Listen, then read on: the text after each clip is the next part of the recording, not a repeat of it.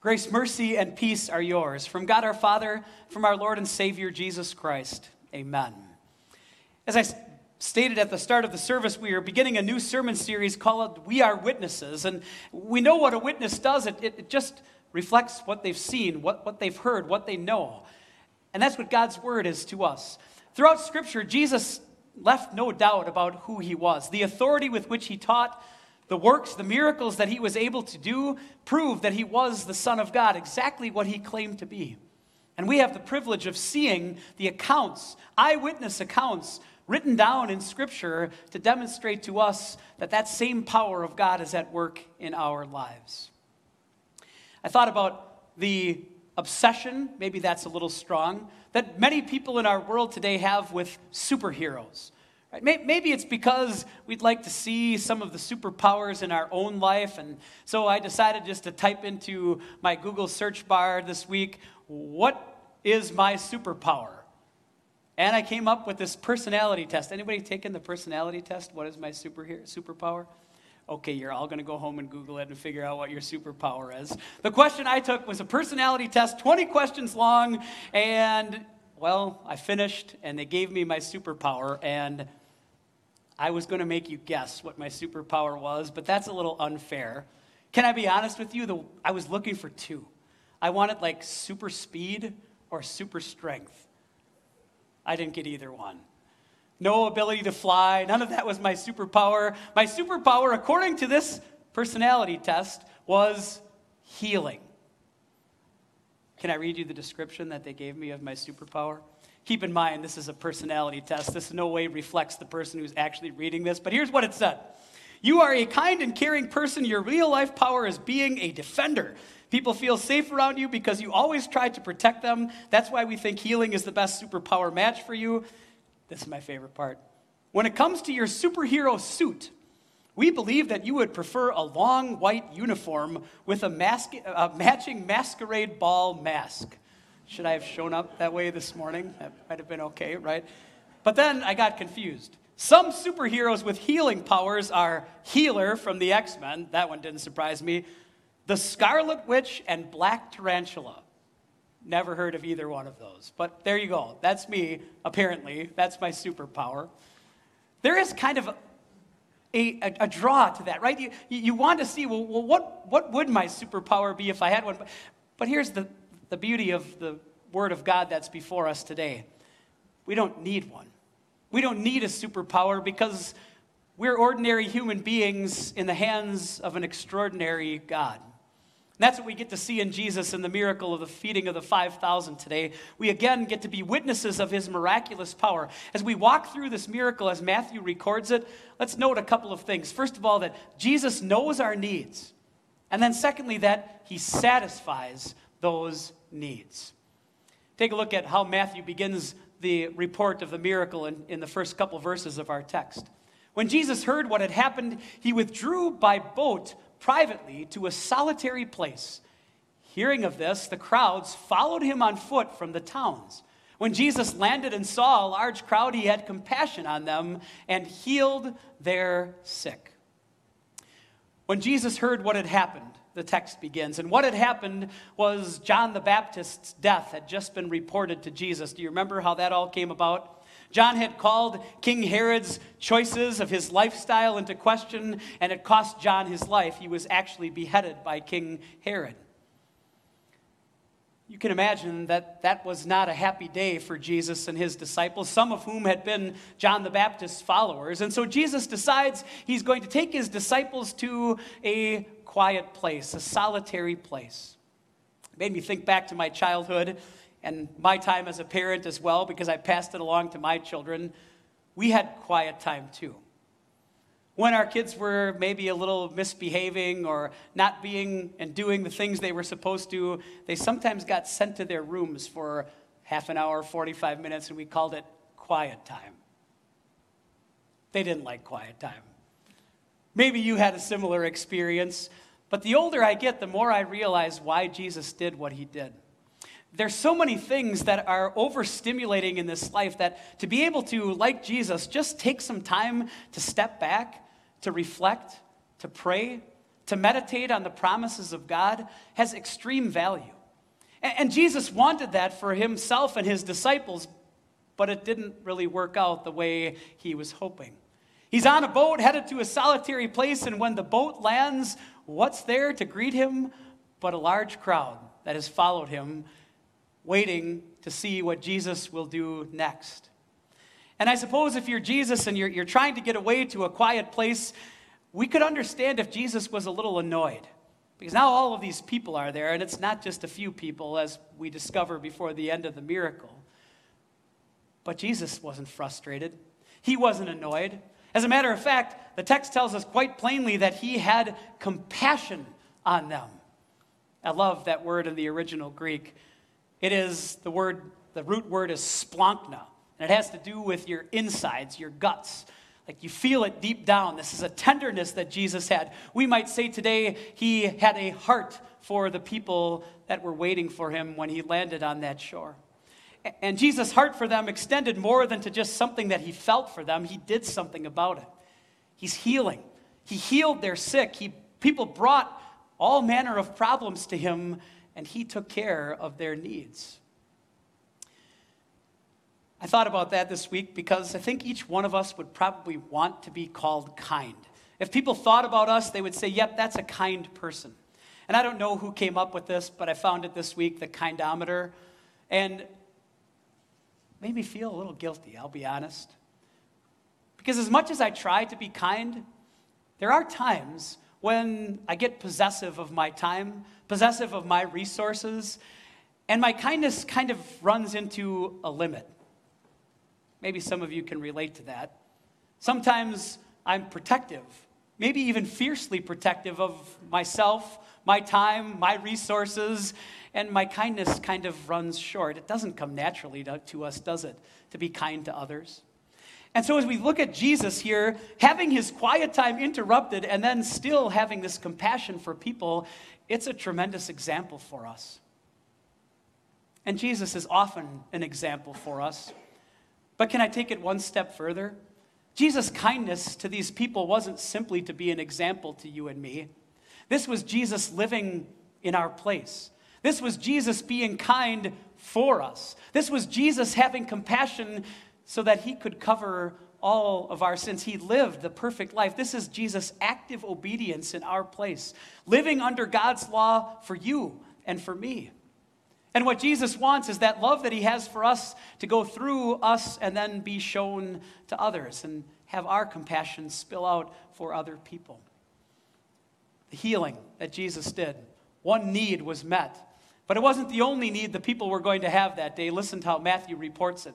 As evening approached, the disciples came to him and said, This is a remote place, and it's already getting late. Send the crowds away so they can go to the villages and buy themselves some food. Jesus replied, They do not need to go away. You give them something to eat. We have here only five loaves of bread and two fish, they answered. Bring them here to me, he said. And he directed the people to sit down on the grass. Again, the problem wasn't too difficult to diagnose. The disciples were the ones first who said, Wait a minute, these people have been here all day. It's evening. They have nothing to eat. Jesus, you have to do something. Send them off to the towns. Make sure that they can eat. There's no way that we can feed them. The need was obvious. But Jesus tells his disciples something interesting. He says, Nope, you don't have to send them to the towns. You give them something to eat. Can you imagine what the disciples thought? What is he talking about? How are we supposed to give all of these people something to eat? This miracle and this test that Jesus has for his disciples is spelled out really in some of the other gospels a little bit more fully. Did you know that the feeding of the 5,000 is the one miracle in scripture of Jesus that's recorded in all four gospels? Matthew, Mark, Luke, and John all record this one miracle of Jesus, the feeding of the 5,000. And in John's gospel, particularly, we learn that when Jesus challenges his disciples to give them something to eat, it's Philip who comes to Jesus and says, Listen, Jesus, eight months' wages couldn't buy enough food for all of these people to eat. The disciples were at a crossroads. Jesus had told them, You give them something to eat, and they had nothing. Well, well, the disciples discovered they did have some meager provisions. They found five loaves and two fish. But the question they asked Jesus in one of the other Gospels was this How far will that go among so many? There's a lesson that Jesus wanted the disciples to learn here, and it shouldn't have been that hard for them to learn, at least at first glance. They'd seen Jesus' other miracles, they knew what he could do, and yet they failed, didn't they? They failed to recognize the solution that was standing right in front of them because they couldn't come up with their own solution. Again, Jesus is going to be the provider of all things. But before we're too critical of the disciples, maybe we need to ask ourselves the question what if? What if we were in the disciples' shoes? Would we have reacted the same way? Or maybe I could ask it this way Every time we worry, every time we're anxious, every time we're not sure if God knows what He's doing in our lives, aren't we doing the exact same thing as the disciples? Failing to trust that we have an all powerful and mighty God who's in control of all things? That there is no need for us to worry because our lives are in the hands of someone who's far more powerful than us? Oh, you might say, but, but if, if we had seen Jesus' miracles, if we had been there to watch Jesus do all of those things, then maybe, maybe, but I don't think we would have been too much different than the disciples. Remember, the disciples didn't have the full picture. They didn't know fully why Jesus had come yet. Jesus had not gone to the cross to pay for the sins of the world. He had not risen from the dead. The disciples were still operating under this idea that maybe, maybe there was an earthly king who was coming to rescue them. You and I know. We know his love.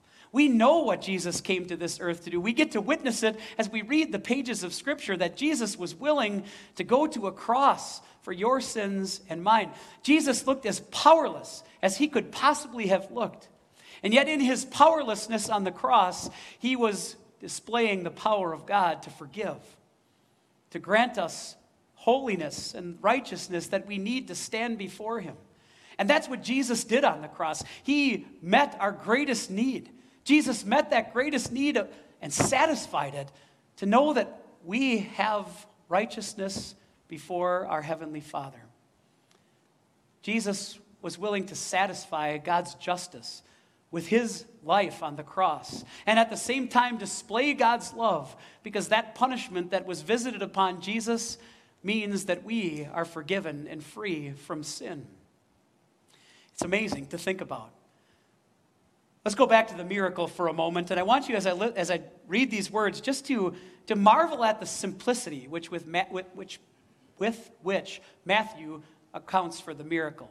He says this Taking the five loaves and then the two fish and looking up to heaven, he gave thanks and broke the loaves. Then he gave them to the disciples, and the disciples gave them to the people. They all ate and were satisfied, and the disciples picked up 12 basketfuls of broken pieces that were left over. The number of those who ate was about 5,000 men, besides women and children. Maybe one brief lesson that Jesus teaches us again in this miracle. Here's the Son of God about to perform an amazing miracle, and yet before he does it, he stops to give thanks. Before he breaks the bread and distributes it, he gives thanks to God, recognizing him as the source of every blessing. We know that's true in our lives too. Everything that we have, everything that we own, it's all from God. They're all gifts of our Heavenly Father. Our daily bread and everything that we have, we want to give him thanks for. And then the miracle happened. I don't know if you've ever thought about this, but I've wondered for a long time now when did the disciples know that the miracle was happening? Jesus broke the bread, gave it to the disciples. The disciples started drift, uh, it to the people. At what point did they say, This shouldn't be happening? We shouldn't be able to give more bread to people. We saw what was there, and now everyone is eating. And that's how the gospel reports it. They ate. They ate everyone. Jesus had them, according to the other gospels, sit in groups of 50 and 100. Maybe that made it easier to count them at the end. But it wasn't just a little bit that they ate. The Bible makes very clear that they ate until they were satisfied. This was a full meal that everybody got to eat. Nobody went home hungry. Again, what a beautiful picture of the amazing power of God. But then God takes it one step further. He underscores the miracle, puts the exclamation point on it by having the disciples collect the leftovers. And they go and collect the leftovers, and they come back with 12 basketfuls of broken pieces, more than what they started with. Again, the amazing power of God. And then Matthew tells us it was 5,000.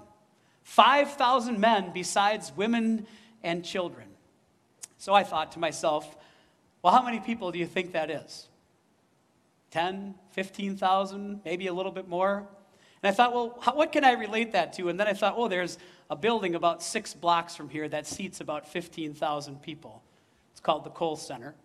Can you imagine standing at mid-court of the Kohl Center with five loaves of bread in your one hand and two fish in the other and looking around and saying, that should, that should do it? No way. And then the leftovers on top of it. God wants us to see how miraculously God can provide for us and does provide for us. You see, with every miracle, there's, a, there's an additional lesson. When we see the power of Jesus, Jesus also wants to see that He's satisfied a much greater need. It's not just our physical needs that He's concerned about, He's concerned about both the needs that we have for this life, but even more for the needs that we have for the life that is to come. And that's why Jesus came to this world. I want to talk to you just briefly about that word satisfied. And I was trying to relate it to something, and the best I could come up with is one of my favorite cartoon characters of all time, Winnie the Pooh.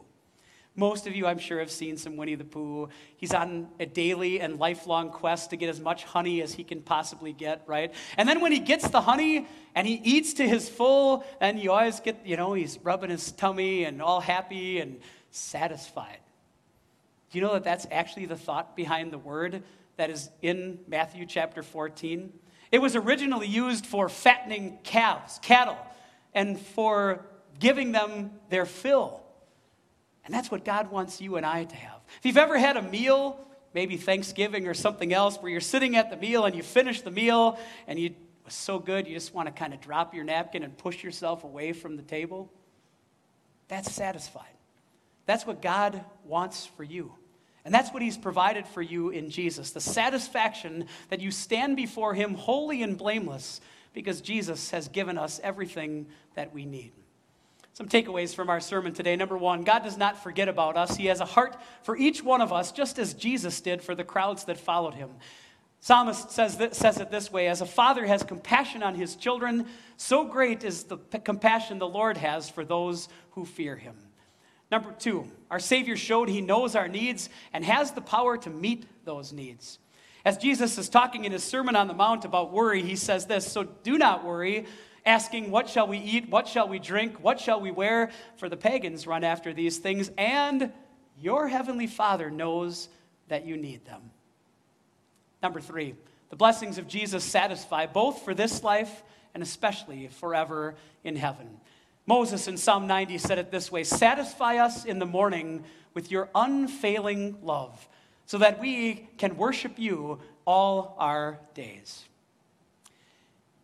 Just a note about the aftermath of this miracle. In the Gospel of John, we find out that the people wanted to make Jesus king by force. It, it's almost as if they looked at Jesus and said, This is what we were waiting for. The guy that could just supply every need that we have. And maybe we fall into that trap too, where we see Jesus as some sort of godly or divine vending machine, that if we push the right buttons and ask just the right questions, that Jesus will give us everything we want. And he might. He might give us all the physical blessings that we want to enjoy in this life. But one thing you can count on, one thing God promises you beyond a shadow of a doubt, and that is that you have a feast, a feast for your soul. In the aftermath of the miracle, Jesus said this about himself I am the bread of life. Whoever eats of me will never go hungry. It wasn't food, physical food, that Jesus was talking about. He was talking about our faith in Him and what it means for us. It means that spiritually we are satisfied, that our hunger is taken care of, and the joy of eternity waits for us. That's the extraordinary power of our God. His miraculous power that means for you and me an eternity of satisfaction with Him. Amen.